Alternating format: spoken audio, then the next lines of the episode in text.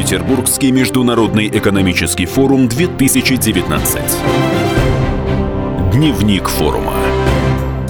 Основной темой форума, который проходит в Санкт-Петербурге 6-8 июня, станет формирование повестки устойчивого развития. Благодаря работе экспертов, ученых, профессиональных и общественных объединений форум ежегодно становится ключом к решению важнейших проблем мирового экономического развития.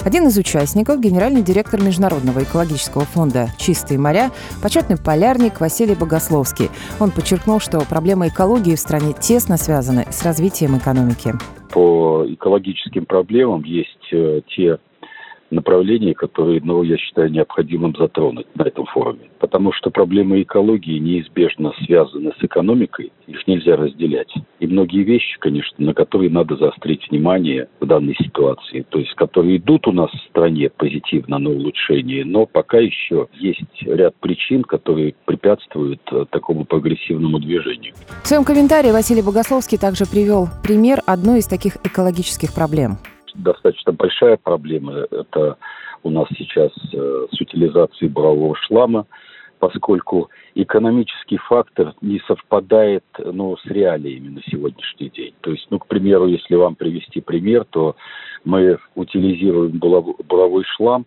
так называемая утилизация происходит э, по достаточно низкой цене. Ну, это понятно, поддержка нефтяникам, но фактически, если посмотреть реалии, то за 3000 рублей за кубометр бурового шлама, это можно максимум его закопать в стороне. А говорить об его утилизации действительно экологической ситуации, улучшения его этой при бурении и получении от 500 до 1000 кубометров на одну скважину, это, конечно, очень большая проблема. Петербургский международный экономический форум проводится с 1997 года, а с 2006 проходит под патронатом и при участии президента России. В прошлом году форум посетили 17 тысяч гостей из 143 стран мира. Петербургский международный экономический форум 2019. Дневник форума.